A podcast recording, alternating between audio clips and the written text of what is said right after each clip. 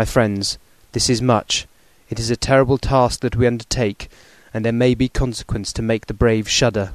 For if we fail in this our fight, he must surely win, and then where end we? Life is nothing's, I heed him not. But to fail here is not mere life or death.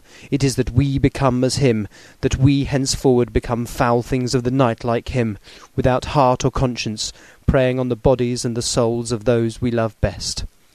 To us forever are the gates of heaven shut, for who shall open them to us again?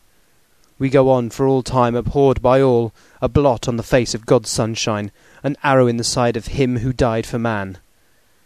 But we are face to face with duty, and in such case we must shrink? For me, I say no, but then I am old, and life, with his sunshine, his fair places, his songs of birds, his music and his love, lie far behind.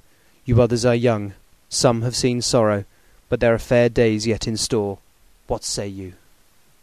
Whilst he was speaking, Jonathan had taken my hand.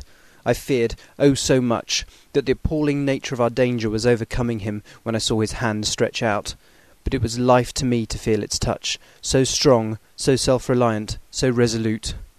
A brave man's hand can speak for itself. It does not even need a woman's love to hear its music. When the professor had done speaking, my husband looked into my eyes, and I in his. There was no need for speaking between us.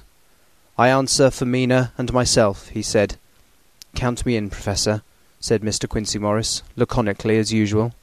I am with you, said Lord Godalming for Lucy's sake, if for no other reason. Dr. Seward simply nodded. The Professor stood up, and, after laying his golden crucifix on the table, held out his hand on either side. I took his right hand, and Lord Godalming his left. Jonathan held my right with his left, and stretched across to Mr. Morris. So as we all took hands our solemn compact was made.